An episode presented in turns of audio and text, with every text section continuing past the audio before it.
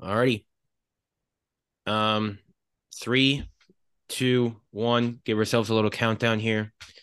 So today, I'm really excited. Episode 24. I got Professor Rob Comito in the building today. Really excited. We're gonna talk some chemistry. We're gonna talk some New Jersey because before this, I was like on the internet browsing like all 50 st- states like ranked and the people's choice they have like so someone has it like C tier. I see someone like I saw on this website like YouGov, they have New Jersey down at number 48. But apparently to like some other outlets, they have New Jersey at like seven and like nine. So what's up with this New Jersey slander? Is it really all there? Is it true? Or is it like the Northeast hate? Do you think? Well, so I, you know, I went I went to graduate school in New Jersey, and I also grew up in New Jersey. And uh, my my colleagues in, in graduate school were from a lot of different uh, states, and I got the, the usual tropes from them about New Jersey. But most of them ended up settling in New Jersey. So I think people kind of vote with their feet, regard, regardless of uh, um, regardless of what they have to say about the state. Right. It's uh everyone's everyone's getaway, right? They like to slander on it, but they'll go to the Jersey Shore or they'll spend time in like Jersey City and like the northern cities too, Hoboken. Um, I think it's a very underrated state because you kind of get a little bit of everything. I mean, I guess you're maybe missing like the mountainous areas, but you could just travel to Pennsylvania for that if you really wanted that, you know. Mm-hmm. But anyway, um, so yeah, like you mentioned, you are from New Jersey, and Yeah, uh, that's right. uh, how did um, you know, growing up in New Jersey, and you know, just how did you get first get introduced into chemistry?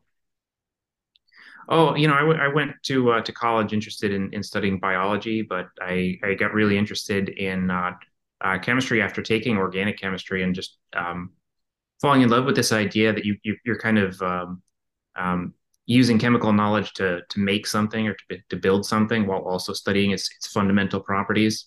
Hmm. Um, it's kind of the the best combination of um, a fundamental science, but also you have that aspect of of engineering or construction um, um, built into it. Hmm. And how? So you left biology.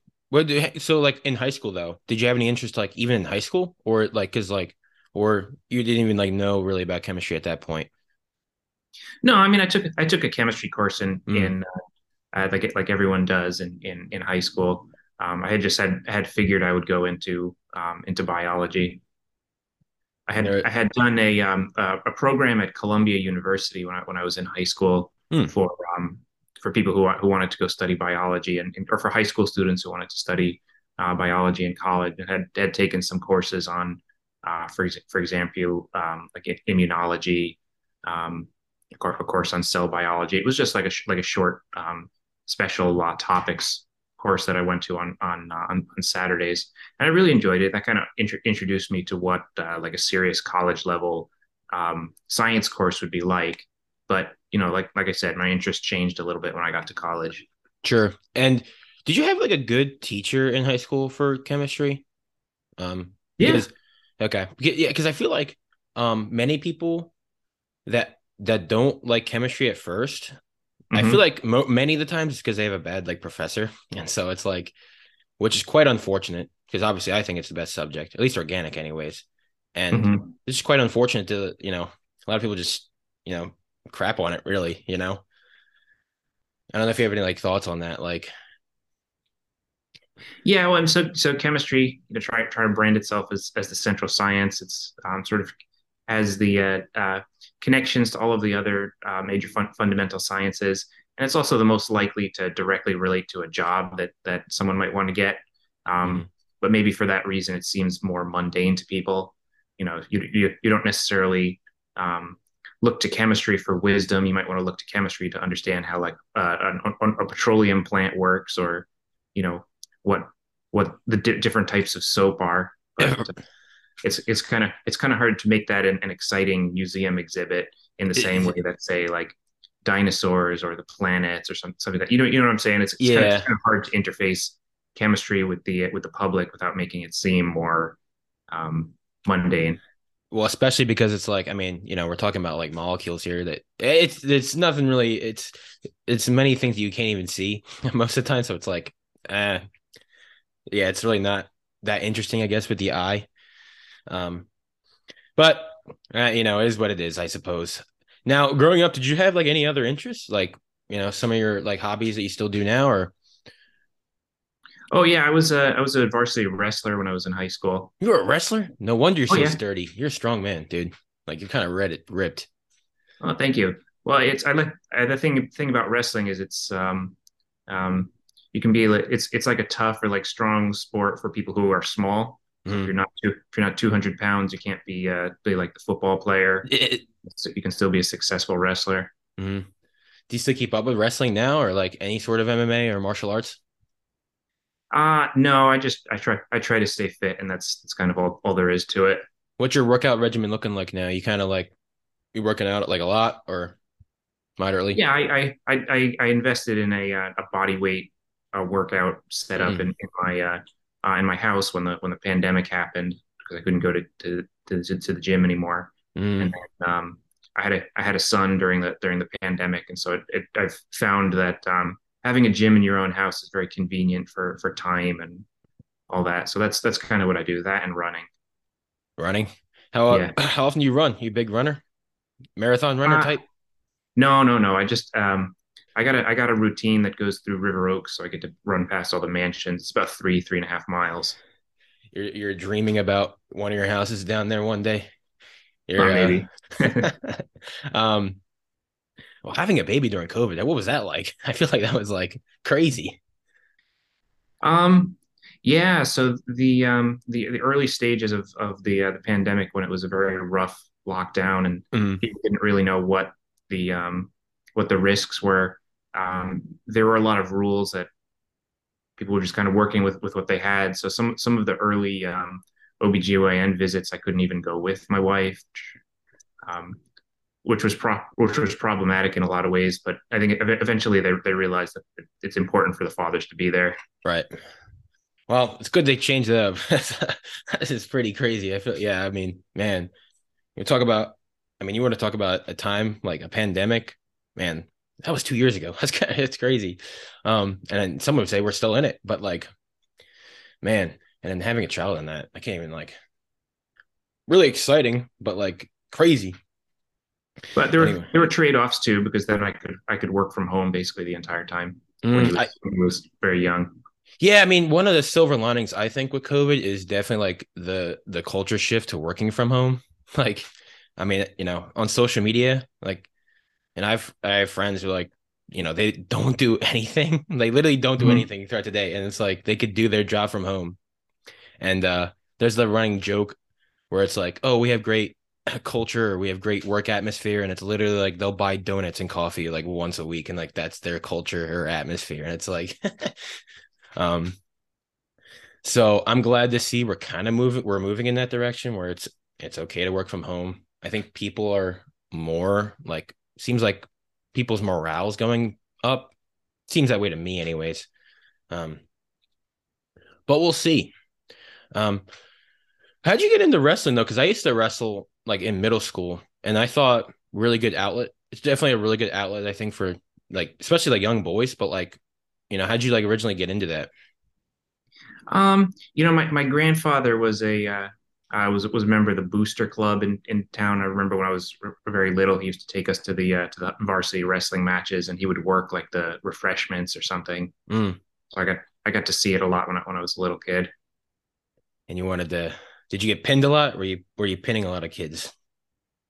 Uh, I, I I was I was I was good. At, I was okay at it. Yeah. I'll, I'll, say that. Yeah. I mean, I won a medal or two there. Nothing nothing exceptional. Yeah, there Yeah. you go. Is it still hanging up in your your your bedroom? You still got that medal?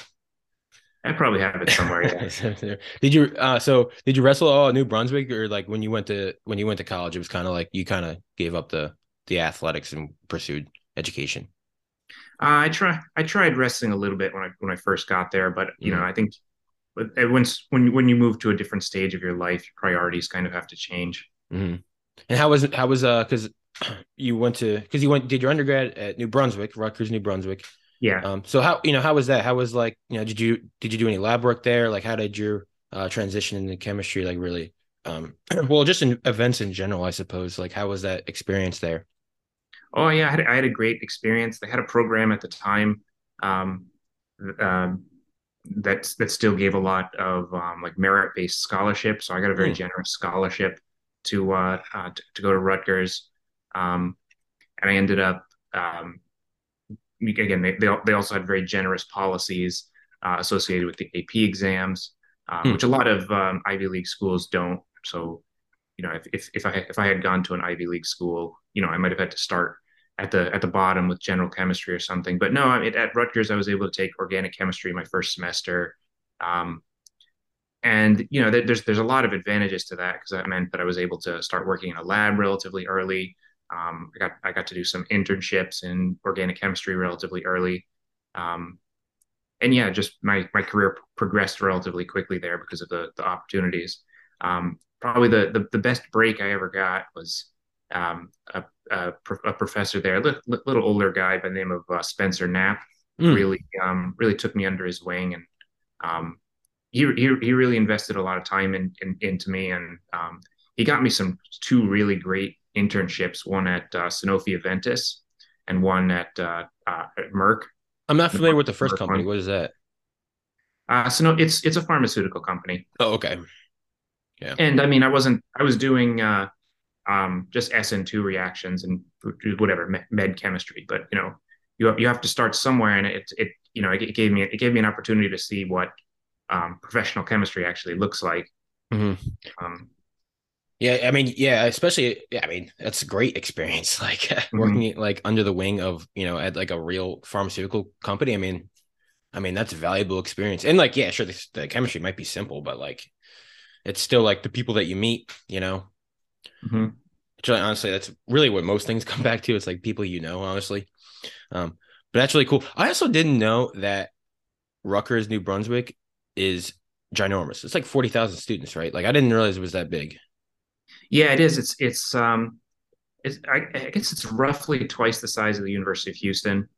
Um, Like, I don't I don't know like why I don't know why that or student population wise. Or like undergraduate student Oh population. yeah, yeah, yeah, yeah, yeah. hmm I don't I don't know why that is. It might be because that's kind of the the only show in town. The the, the other um, like public universities in in New Jersey are a lot smaller. hmm Um, but yeah, it's it's a it's a very large, very uh, very culturally diverse place. I'm trying to think of the other big schools. I mean, obviously, like there, obviously there's Princeton, but like as far as the big public schools, so there's is TCNJ public? Uh, it is, but it's Okay, um, it's it's a primarily undergraduate university, if I if I remember correctly. okay, um, and it's it's a lot smaller than Rutgers uh, at the time. Excuse me. At the, at the time, Rutgers had uh, Rutgers Camden and Rutgers Newark. Mm, Um, they might they might have some more schools now, um, but again, those are those are smaller smaller things. Yeah. My cousin goes to Rutgers Camden now. Um, but Camden's more or less just Philadelphia, honestly. um, but I think Stockton is that a big school though? I don't know. I think that's about it. I can't think of any other schools. Am I missing Yeah, well, it, there's there's uh, uh, Rowan, William Paterson, Oh, Hall. There's there's a another- there's a yeah. There's a long list of of schools there in New Jersey. Just no, nothing is anywhere close to the size of uh, um of Rutgers, New Brunswick. Yeah. so how did your work in undergrad like lead you to go to graduate school? So I feel like at least for me, like I know that like I never like dreamed of going to graduate school. Like my my undergraduate advisor was like, "Yeah, you're pretty good at this. I think you should try it." And it was like also chemistry PhDs are like paid for, so like, you know. Um so like what was that what was that kind of conversation like? Well, I, you know, I knew, I knew going into undergrad that I wanted to do science professionally, so it was kind Mm. of it was kind of a matter of finding the right career track. And again, I, having having been to the pharmaceutical industry, I, I just basically asked them like, what um, what are the options, and what did, what did you guys do? Um, and yeah, so you know, you, you find out pretty quickly that the um, um, you could you can make a good living um, with like a bachelor's or a master's degree in the pharmaceutical industry, but there's just kind of a, a glass ceiling. Yeah. So what I had kind of learned was that, um, you know, if, if you have the opportunity to complete a PhD, um, the opportunities that that'll open for you in, in the chemical industry are are pretty significant. Mhm. So what was so because so you did your undergrad at New Brunswick and then you know at least I know that then you went on to do your uh, PhD at Princeton. Mhm. Um, so what was that? You know, you know, was Princeton like the like your number one, or like were there other schools you were looking at, or like You know, how did that kind of conversation go? Uh, you know, I, I didn't actually I didn't apply to as many schools as some of my friends did. I think I, Mm, I think I applied to something like six graduate programs, um, and I got I got into to four of them, and um, um, at least at, at the time, Princeton wasn't that highly rated, so a lot, a lot of people thought I was making a bad move. Um, certainly, you know, compared to some of the other schools that I, that I had gotten into. hmm But you know, I, I had I had actually recognized that that Dave MacMillan was kind of a kind of a rising star, mm, uh, and that's you know I it, I, I had um, he he he was actually very good about working stuff out ahead of time with students. So yeah, um, like I, I I talked to him and he said, you know, essentially like you come here, you can work in my lab. Um, so that that's that was that was the deciding factor for me. Plus, again, it was it was attractive being that close to home because it's only it was only 90 minutes from where I grew up. Right. And now you're halfway across the country. But Yeah. uh yeah, so yeah, Princeton, I was talking to so I was talking to I had Tony on the last episode and like what do you like I don't know how true this is. I'd like to get your perspective on this, but like Princeton is and many many of the Ivy schools, like there is like top-notch research there. That that is not to be understated. It is. But Mhm. like it's almost like some people that go there to those schools, like Ivy League schools or wh- whatever, they're almost like afraid to say they go there because they don't want to come off as like pretentious. You know what I mean? Like it's Mhm. hard. Like it's like it's almost like you don't want to admit you're going there. You know what I'm saying? Uh, yeah. So I mean, when when I graduated there, um, they have this silly tradition in the MacMillan Lab where they buy you a bunch of like tacky Princeton attire, like like sweaters and things. And uh, to be honest, I can't really think of a of a setting where it would be appropriate for me to wear that. You, you know what I'm saying? Like, Yeah. It's yeah. It's like I don't know. Like, is the school? Is there like a? Is there a lot of school pride there? Like, like you know oh yeah, mean? yeah, certain, Is it certainly okay? on on on campus for sure. But Mhm. you again, it's it's sort of like who's who's your audience. If I went to an alumni event, that would be that would be different. Yeah, but you ain't repping Princeton like at uh Brunswick or something. I don't know, New Brunswick. Yeah, um, You know, the the um we we were always told for for many years when I was uh, when I was at Rutgers that um, Princeton was their their big rival. That there's there's supposedly a, a history of, of football games between the two and between New Brunswick and Princeton. uh, between yeah between Rutgers and, and Mm, Princeton. But um, but you know when I when I when I started at Princeton, the, the entire time I was there, I I, ne- I could never find anyone who was even aware that that Rutgers was their uh, their, their was their rival. rival? Yeah. Well, isn't it true too that like isn't Princeton like the very first football game? Or am I making it up? I think that I think that is true. At least Peter or someone was telling me that. Um, yeah, so the um, again, that was that was part of the allure, the mythology, or something that, that they told us at, at Rutgers. But I've I've done some research recently, and I don't think I don't think that's exactly true. Okay, it's all it's all hearsay. hmm Um, just going so going back to like graduate school. I mean, for people that don't know, you know, you know, Dave MacMillan, he did win the Nobel Prize in 2021, and shame on me, I don't remember what he won it for. Honestly, I don't know. Do you? What did he win it for? Oh, he won it for organocatalysis. Okay, do you want to just explain that real quick? Because actually, or like, yeah, I'm gonna let you go ahead and explain that. I don't really, because I don't know the nitty gritty details of that. Yeah, so I'll, I'll take a step back and say that the the, the wide lens uh, discipline that uh, I worked on in his lab is something Mm, called organic synthesis.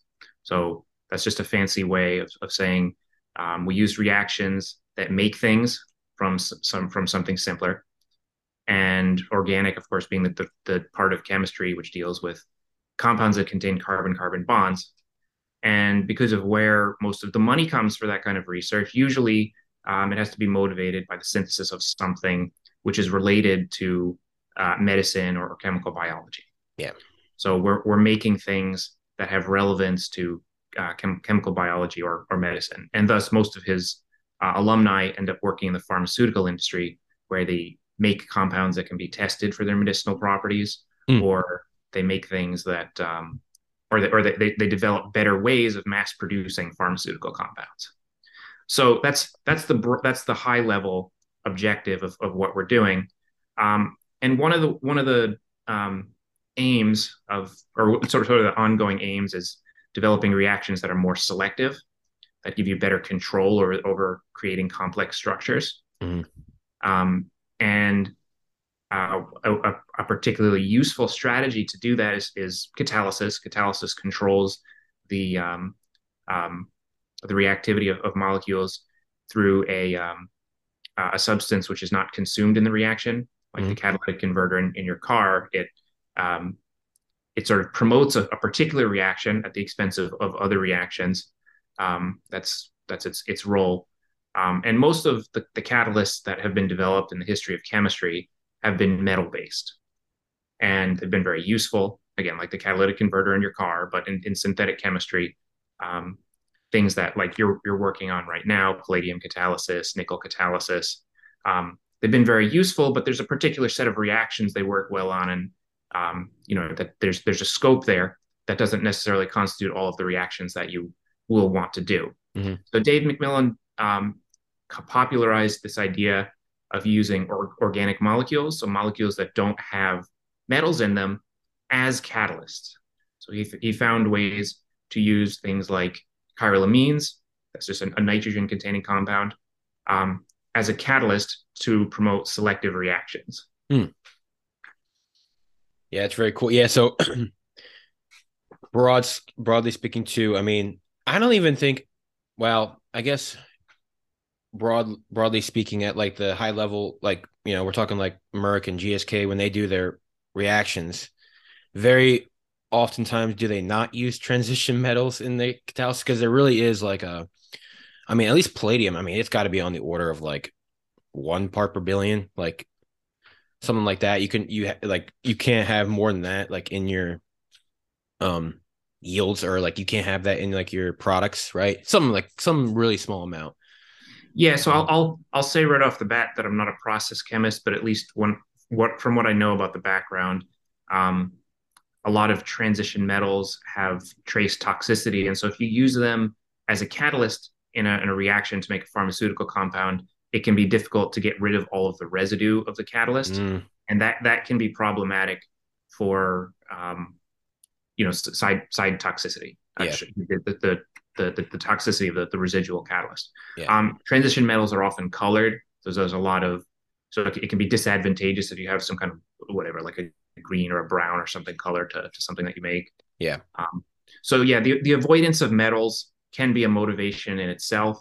Um, you know, to what extent that's a problem in in process chemistry. I, I think you want to talk to a process chemist, but that's that's that's that's usually one of the advantages that are cited in mm-hmm. uh, in the development of organocatalysis. Yeah, definitely. I mean, the last thing I'll say about it is definitely in process chemistry. If they can avoid using like transition metal cross coupling, whatever or whatever transition metal they're using, they definitely will avoid it if they can. Um, so what was your role? Like, what was like? What did you work on in graduate school then? Yeah, so I so I worked in an area that has been termed SOMO organocatalysis.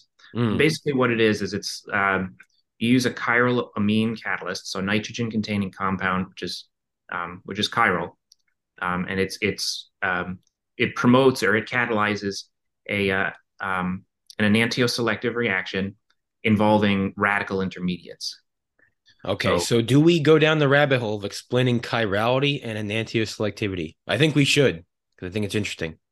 If you if you'd like to, yeah. So um, so biological molecules, including the, the, the building blocks of of life, um, as and a lot of um, um, what composes the, your your body has this property of chirality.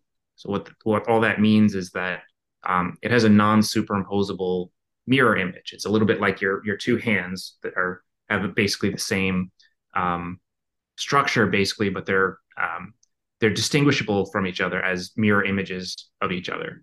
And so what that means is that pharmaceutical compounds that are chiral that have distinguishable uh, mirror images can interact with your body differently. Mm. And so, in over the last 50 years or so, there's been a much a, a movement in in medicine and in the pharmaceutical industry to access compounds um, which are enantiopure, which have only one uh, enantiomer, and that is a very difficult synthetic challenge. Which um, one of the advantages of organocatalysis is that, um, at least the, the, way that it was developed and promoted um, through the MacMillan Lab, was um, that they they developed a better um, a better way to access chirality or to, to, access compounds stereoselectively.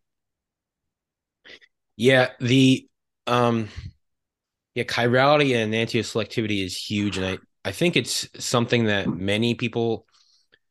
Um, I actually like to to dive into it a little bit more because enantioselectivity is such a huge, huge topic. Um, and that I think that a lot of people that you know don't do chemistry, like you know, they've never even heard of it.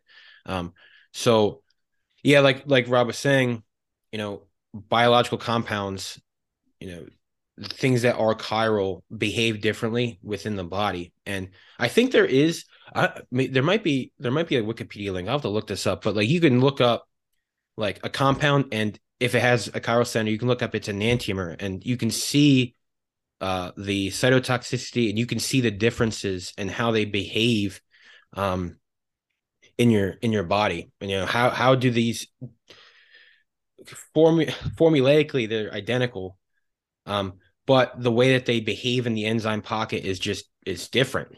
Um, and so that causes major differences on the on the scale. I believe I want to say ibuprofen, like the enantiomer of ibuprofen, um, actually like basically makes you sick more or less. Like you, I think you get headaches or it makes something like that. Don't quote me. Actually, just look that up, honestly, people, if you're interested. I'm pretty sure it's ibuprofen. Could be wrong. Yeah. So to, to to to use the analogy for for your listeners. So like I said about your your your right and your left hand being different from each other. So imagine mm-hmm. the molecules in your body all being right-handed. You know, if if someone came up to you with a um, and offered you their right hand or offered you their left hand, you'd be able to tell immediately which which one they were offering because the mm. interaction, the sort of fit between those two, um, is is completely different. And it's the same thing with with molecules you put in the body. You you, you, you put the right-handed version or the left-handed version, they're going to interact with your body differently. Mm. Yeah, it's definitely that's a much better analogy and definitely uh, more uh, suitable. Um, so you worked on that for a little bit. Um, any big findings? Like, what was like some of your favorite parts about working in that lab and so chemistry wise and maybe just like the atmosphere like you know what were some of your favorite memories oh yeah so we did we developed um very effective way to make um uh, chiral um, small small rings um, hmm. to make chiral um, um, a variety of chiral compounds. Like uh, I'm, I'm, I'm, I'm, trying to avoid bringing up de- uh, definitions or terms that uh, that, that I then have to explain. But um, yeah, it's okay. We, Listen, we, we, can bring up definitions. Like okay. we got time, so you know if we we can dive into this. Yeah, so I mean, one of the one of the problems we addressed was the the challenge of of making uh, heterocycles. So this is a, a class of compounds that um, um, the, the the bonds between atoms form rings, and the rings themselves contain uh, carbon in addition to atoms like oxygen or uh, or, or, nitrogen. And uh, again, this, these these these represent types of molecules that are found in your body, that are found in natural systems, and are pretty well represented in medicine. So, of course, being able to make them with control over chirality is um, a pr- pretty enabling uh, uh, technology. Yeah, things like uh, I mean, I don't know. I don't. I mean, a good example is like you know morpholine, right? So that's a morpholine's one, right? That contains nitrogen and oxygen. You have mm-hmm. things like indole, which is you know that just contains nitrogen. But yeah, there's a whole class of compounds um, that is, you know, that are heterocycles and they they are important. Um, so,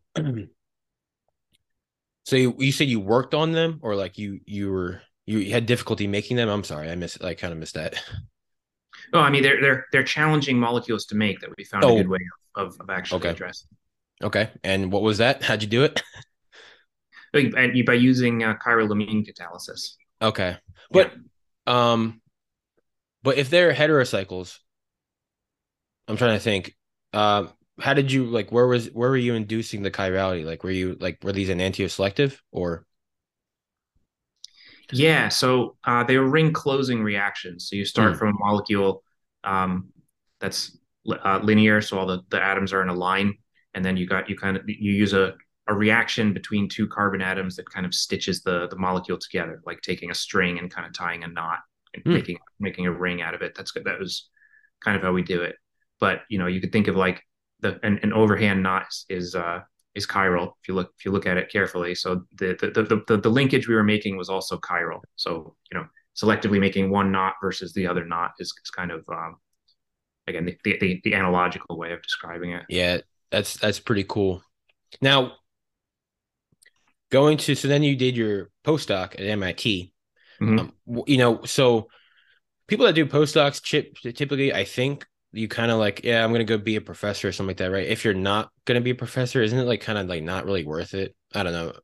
I, I'm not. I don't really know. I'm not really an expert on that, but Well, it, it depends. So, I so first of all, I want I want to say that chemistry PhDs are relatively short as far as PhDs go. Mm. So I have um, friends in the humanities and uh, even in the life sciences, something like a seven-year PhD is not not uncommon.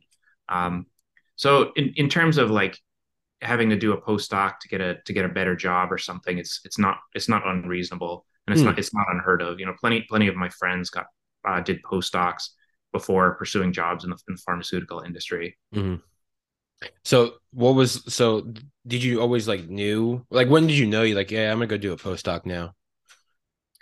Uh, so I I sought a postdoc kind of in the middle of my fourth year of graduate school. Mm. And I knew I wanted to do an out of field postdoc, which um, that is a little bit more um, the kind of thing you would only really want to do if if you um, if you wanted to be a professor or Yeah. if you wanted to move into a different discipline. So, you know, you if if if you if you know you want to go into the pharmaceutical industry, for example, well, you should pro- you should probably do a postdoc that that gives you experience in that area. Yeah. Um, but for for academia, you don't necessarily have to do that. So Mhm. it's it's it, a postdoc could be sort of broadening your experience or your knowledge base. Um, and again, it's a, it's a it's it's another chance for you to broaden your network as well. Yeah, and so going into so what like what did you work on at, your postdoc then? That's the next obvious question.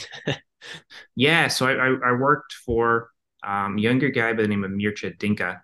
So he was he um, um, he studies metal organic frameworks. Mm. He has a, a very interdisciplinary program where he has people studying uh, reactivity in metal organic frameworks, and he has people studying um, more like physical or material properties in metal organic frameworks. Mhm. Uh, and so he he hired me with this this idea of of doing catalysis uh, in metal organic frameworks. Now I did move to uh, to transition metal chemistry at that point. We were um, we were putting mostly early transition metals like chromium, vanadium, and, and titanium in metal organic frameworks and using them for industrially relevant reactions like um, olefin polymerization. Mhm.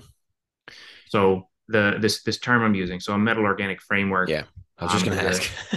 Yeah, it's a, it's a type of um, it's a type of solid that um, has a, a a porous but crystalline structure. So it has the, this property that um, material can flow in in and out of it, but uh, at the end of a reaction, you can remove it by filtration. Mm. And so it turns out that for a lot of applications in the chemical industry, um, having a solid catalyst is really key because it solves that problem of um, separation. So again, you don't necessarily want the the catalyst to still be there once the the reaction is over. Mhm. Now, again, with with the the the, the trade off ends up being that with solid catalysts, usually you can't get the fine level of of control that you can get with a um, with a molecular catalyst. Mhm. So the, the chemistry I was studying with Dave, we were doing very um, we were, we were able to get very subtle forms of selectivity, like I said, control over chirality, control over the position in a molecule that that, that reacts, um, because you have very fine structural control over the catalyst itself. That's a lot more difficult to do with um, with solids. So it's very difficult to get a solid um, in which you can control the structure of the catalyst at a very like molecular or very like um, microscopic level. Yeah. Um, metal organic frameworks gives you the opportunity to do that. So we're able to um, we're able to to to get much more selective catalysts in, in the catalysis in the solid state with that class of of uh, solids than you could with pre-existing classes of solids. Now, did you work? Did I assume you didn't work on like the applications of that, right? You were just kind of making them. No, I, so I uh, that's I, I was doing the uh, the catalysis. Mm. Um, actually, it was so part of the reason why. I Oh, so you weren't making the MOFs. You were you you were using the MOFs. Well, so what I was both? doing was I was um, I was modifying metal organic frameworks that Okay. by and most mostly so I did I did some MOF synthesis, but mostly what we were doing was modifying the MOFs um, after they were made and using them as as the basis for uh, for catalysis. Okay. Now, what were the MOFs like used for? Because I know I know like some people use MOFs for like you know CO2 capture, like you could use it to capture gases. Um, so I'm unfamiliar with using MOFs as a catalyst. Like, so like, mm-hmm. what are the applications of that then? Well, so we were we were studying olefin polymerization and olefin oligomerization. Oh, okay, all right. So olefins are um, uh, organic compounds that have double bonds that are largely that largely come from the petroleum industry. Mm-hmm. So they come out of the the cracking process that tries to upscale the uh, the gaseous fraction that comes out of the uh, um, out of petroleum extraction. Mm-hmm.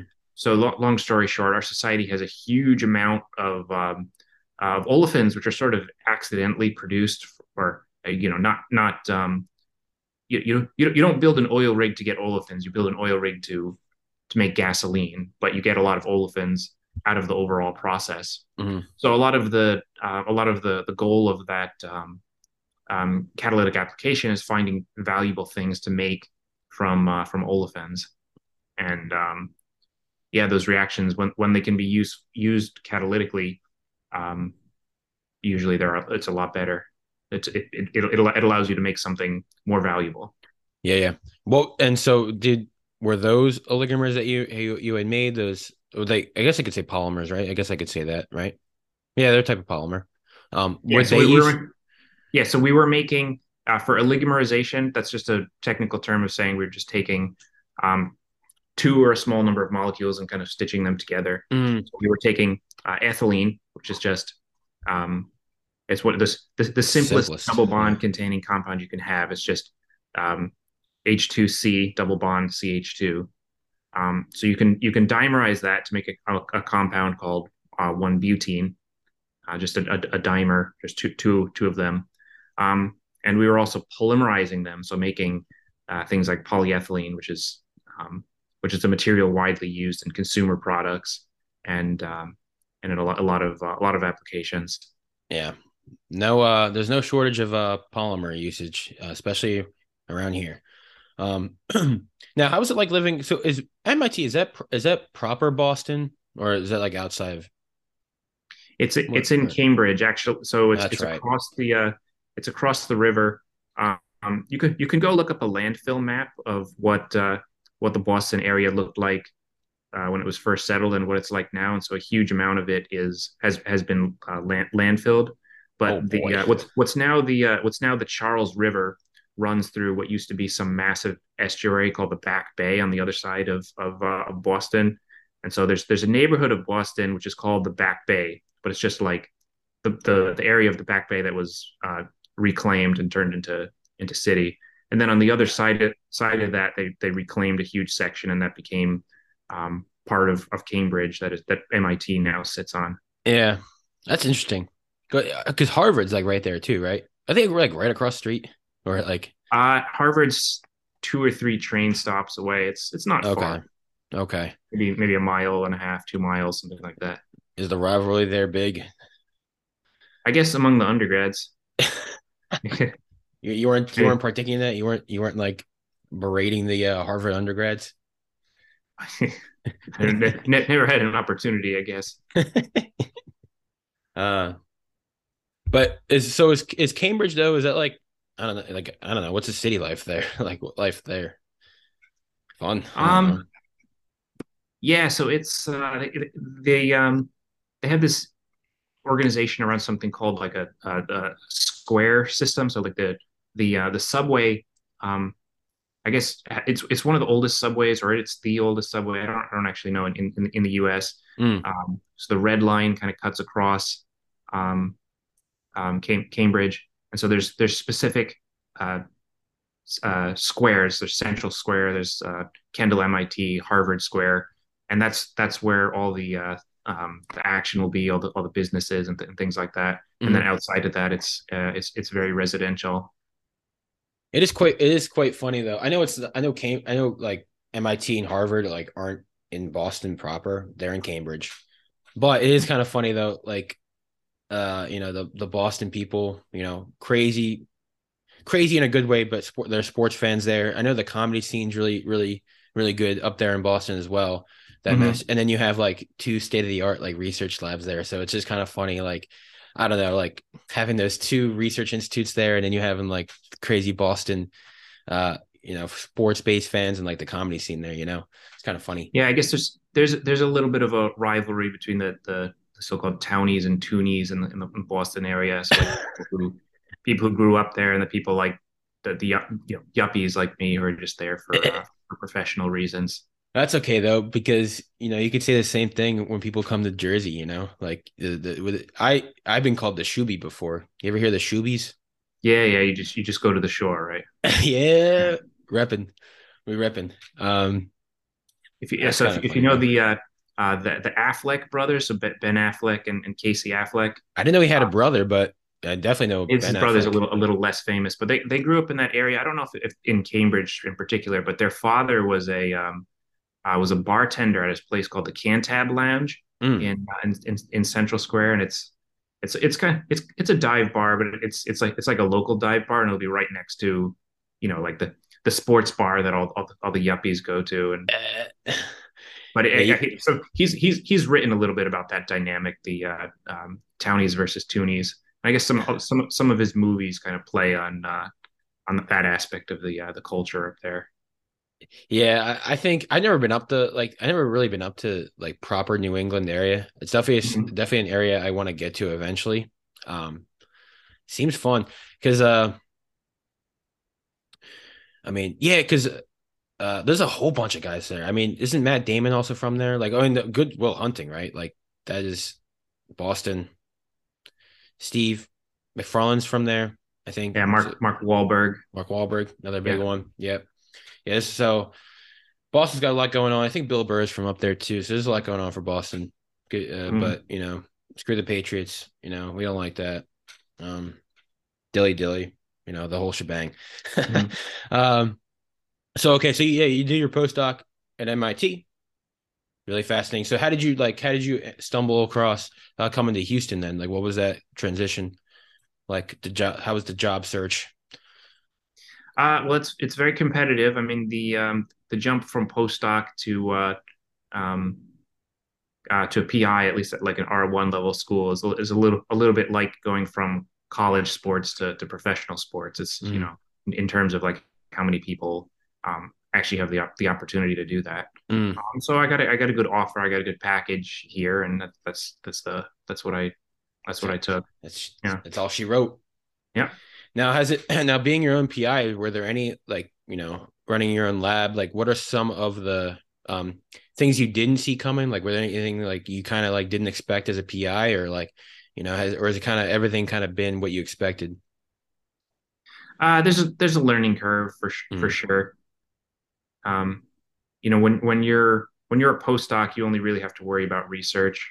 Right. You don't really have to worry about managing people. You don't really have to worry about you know finances and things things like that. Yeah, and you kind of you kind of let you kind of let the politics. You kind of let your your advisor worry about all that all that kind of stuff. Mm-hmm. And how and like how's the uh the switch been like moving? Because you know I can definitely attest the the Northeast moving to Houston. Like you know, how's that that switch been for you? Oh, like what's the has the has the cultural um readjustment? Yeah, everything. yeah, yeah. Um, I mean, it hasn't been. Um, I, you know, you, you you read the papers and they kind of talk about Texas as if it's a if it's a different country, and I don't think that's anywhere anywhere near close to to to true. Right. Um, you know, you can you can live kind of the same middle class life down here that that you could live up north. Yeah. You have access to different kinds of groceries, and you might encounter people with some different different ideas, but it's not it's not that different. Yeah, it's a uh, excuse me, definitely is like the one thing like Houston, great is a great city, but you can't like walk anywhere. like you know, you need to like drive, and the the public transportation like sucks here. Um, at least coming from the Northeast, you know, you have the subway, like subway and uh, trains, which are great. Um, and you can kind of, you know, you can traverse Pennsylvania, New Jersey, New York, New England, all relatively like honestly within a day, but mm-hmm. it takes a day to drive just across Texas around here, you know? So it's like you're kind of stuck here in some sense. Yeah, that's that's true. So from so from Boston, we could do very very easy excursions on the on the train, like an hour or so to get to you know Worcester, Salem, Plymouth, Mm. um, you know Gloucester, like all the, all the all these these places. Whereas here, if you want to if you want to go to another city, I guess you could go to Galveston in an hour, but you know like Austin is is three hours, Corpus Christi is close to four hours, Dallas Yeah. is four hours. It's definitely a. I guess it's not really a day trip. I guess Galveston could be, but you know. Galveston is yeah. Um. So, what are we working on now then? Are Ah, you- yeah. So I so now I kind of view myself as a uh, as a synthetic chemist in a, in a variety of ways. So we go after problems and um, pol polymer synthesis and in small molecule synthesis using some catalysis, but not uh, not necessarily. Mm. Um, so I, I teach in the organic division. So I think pedagogically and um, um, institutionally, I, I still kind of view myself as as a as an organic chemist. Mm. But we do we do research involving new ideas in coordination chemistry, um, and you know with the with the structure and reactivity of of metals um, that has interest to to the inorganic communities. And so I, I apply for grants in some of those areas. I go to I go to conferences in that are more in, inorganic heavy as well. Mhm. So, like, what do you? So you're working on like polymer specifically, but um, yes, like, what do you like working on like specifically though? Because I know like you do. Um, I guess one way to put it is like green polymers. I guess if you want to use the, uh, Yeah, the so lingo. So we're we're interested in um, polyesters. Mhm. So things like polylactide or polycaprolactone, um, they have the the environmental advantage of being um, at least, excuse me, more biodegradable than petrochemical based polymers. Mhm. Um, now that's that's a, a whole conversation that I don't want to get into, but um, ne- nevertheless, I think they're they're widely um, accepted as, as sort of green alternatives to things like polyethylene.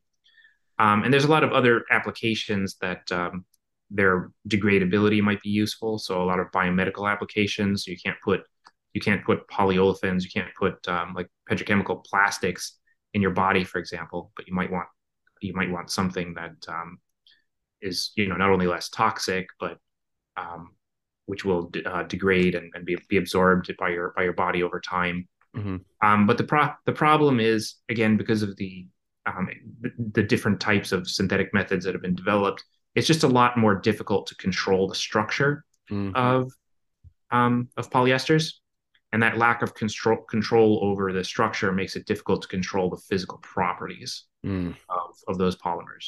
Mm. So making making um, biodegradable polymers that compete with um, with petrochemical polymers um, is still difficult. Again, the, the analogy you might want to think of is like if you've ever had compost a compostable fork, you go to like some hippie restaurant that, that serves that kind of thing. It's like you know it's going to break so much more easily than the um, the mass produced plastic fork, and you probably had to pay a lot more for it yeah. that's kind of the pro- that's kind of the problem we're we're stuck with is can you make um, can you make plastics that have that um, that feature of, of biocompatibility and biodegradability that don't cost more and you know break more easily yeah. That's there's a, definitely there's a, there's a limit i mean there, we, we we have to live with the, the realistic consequences of a, of a consumerist society where Mm. only a small fraction of people are ever going to agree to pay more for something that works worse Yeah, the unfortunate society that we're in, but good thing we have people like you trying to work on fixing that problem. It's going to take a while, but you know, it's we got to start somewhere. Can't just not be Mhm. working on this kind of stuff, you know. Um, now, what about the other side of your your research, though? So you have you have the polymers, but you also have uh, small molecule synthesis, right? Oh yeah, so we do we do organic synthesis. Actually, we use uh, UV vis uh, photochemistry. So we use um, light activation to promote the uh, the synthesis of of, um, of small molecules. And uh, so for people that aren't aware of like chemistry, like you you quite literally shine light. I assume blue light on these. I assume blue yeah, light. or- so um, so we use blue light or black light. Um, so so essentially Yeah, UV, black- UV light. I yeah. just, you know that's to to use, to use the popular term like a, like a black light is really just a source of ultraviolet radiation. yeah, yeah, it's black gotcha. because you, you can't actually see it. Um, but that uh, that provides a source of energy for organic molecules, um, which leads to different reactivity than if you just heated those molecules. Mm. Yeah. So do you actually want to um so like what kind of what sort of reactions are you trying to do then? You know, like what what are the what are you trying to make? Yeah, so we're really interested in the synthesis of amines. So those are those are mm. nitrogen containing compounds. Mm-hmm. They're very useful in the pharmaceutical industry, but they're also um, it, it, it, would, it would also be interesting if we could append uh, amines onto uh, onto polymers. Mm. So again, for the reasons I talked about earlier, uh, petrochemical polymers um, they're cheap, they're they're very strong, they have they have good mechanical properties, but because they're very incompatible with biological systems, that some of their applications are limited. So it'd be great to to introduce nitrogen in, in, in into those polymers in a selective way. Hmm. Um, so we we have been accomplishing that using um, photochemistry. Now, so are you talking about like breaking carbon carbon bonds and inserting like a nitrogen, like that kind of thing, or like? Uh, no. So, uh, a, you know, a, a petrochemical product uh, is going to have a lot of carbon carbon bonds and a lot of carbon hydrogen bonds. Mm. Uh, so we focus on the carbon hydrogen bonds. Yeah, it certainly so is. Usually the, the yeah, so usually the the basic structure or the scaffold of an organic molecule is its carbon carbon bonds.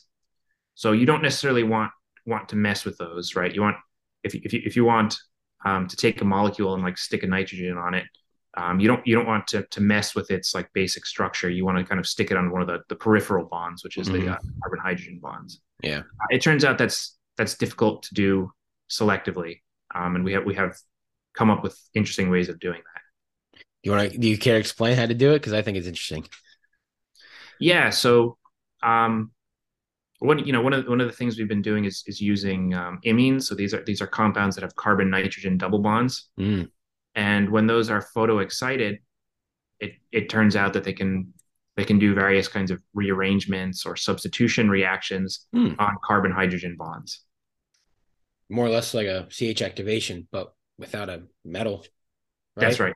Is that uh-huh. a way of, of describing it? That's really interesting.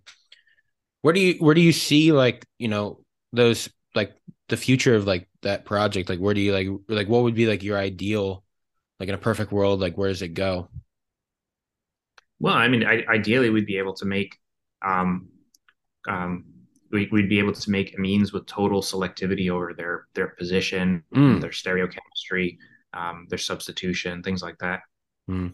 and you see, you also briefly mentioned because i remember max talking about it in his presentation i thought it was the but the coordination chemistry um do you want to touch on that a little bit? Like, what are you working on? Because I remember I remember something about vanadium, but I don't. That's all. That's all about. I remember. Oh yeah. So yeah. So we're so we're making uh, polymers using catalysis. Mm. So um, again, getting coming up with catalysts that have um, the useful features or the, the, the useful level of control that mm. we want. Um, often invite it involves developing new metal complexes. You know, controlling the structure of the uh, um, of the metal complexes. Yeah. Cool. Well, Rob, I, I appreciate your time and uh, thank you for coming on your, your consideration. Um, so any, any, uh, um, you know, advice that you want to, that you want to give to prospective students, um, whether that's your lab or just chemistry in general, or just life advice, do you want to lay some on? Yeah, I guess um, if I wanted to start with, with broad uh, generalities, it's um, you know, the science is not unlike a lot of other industries where um, if you want if you want to get your your your start in it, there's um, usually, usually you have to be prepared to do very um, very tedious or very boring things. I think a lot of undergrads that I've worked with haven't really gotten past that point. Mm. you know, you you you realize that um, undergraduate research can be very frustrating because you're you're doing a very simple reaction, but it's not um, it's not that you're learning new reactions when you do that. It's that you're learning lab technique. It's you're learning things like um, how to communicate data or, or you know how the how the process of, of science actually works. Um, and i would say to anyone out there that's actually interested in a, in a career in science um, you know try to show a little a little patience or uh, through through that stage. Hmm. Um, try to uh, try to learn learn what you can uh, even if that requires doing something which is which might not seem uh, all, all, that fun starting out because um, once you master those skills, you can start to do the more interesting things. Yeah, definitely. Uh, don't be don't be deterred by those grades if you like it. Keep pursuing it. Um, because chemistry is a great subject. Don't listen to all the hearsay that it's hard. It's fun. Um, so thank you again for your time consideration. And uh hopefully we'll have to do this again. I don't know. We'll see. If you get some results, we'll uh we'll have to discuss them in a future episode. But uh thank you again. And uh that's all folks.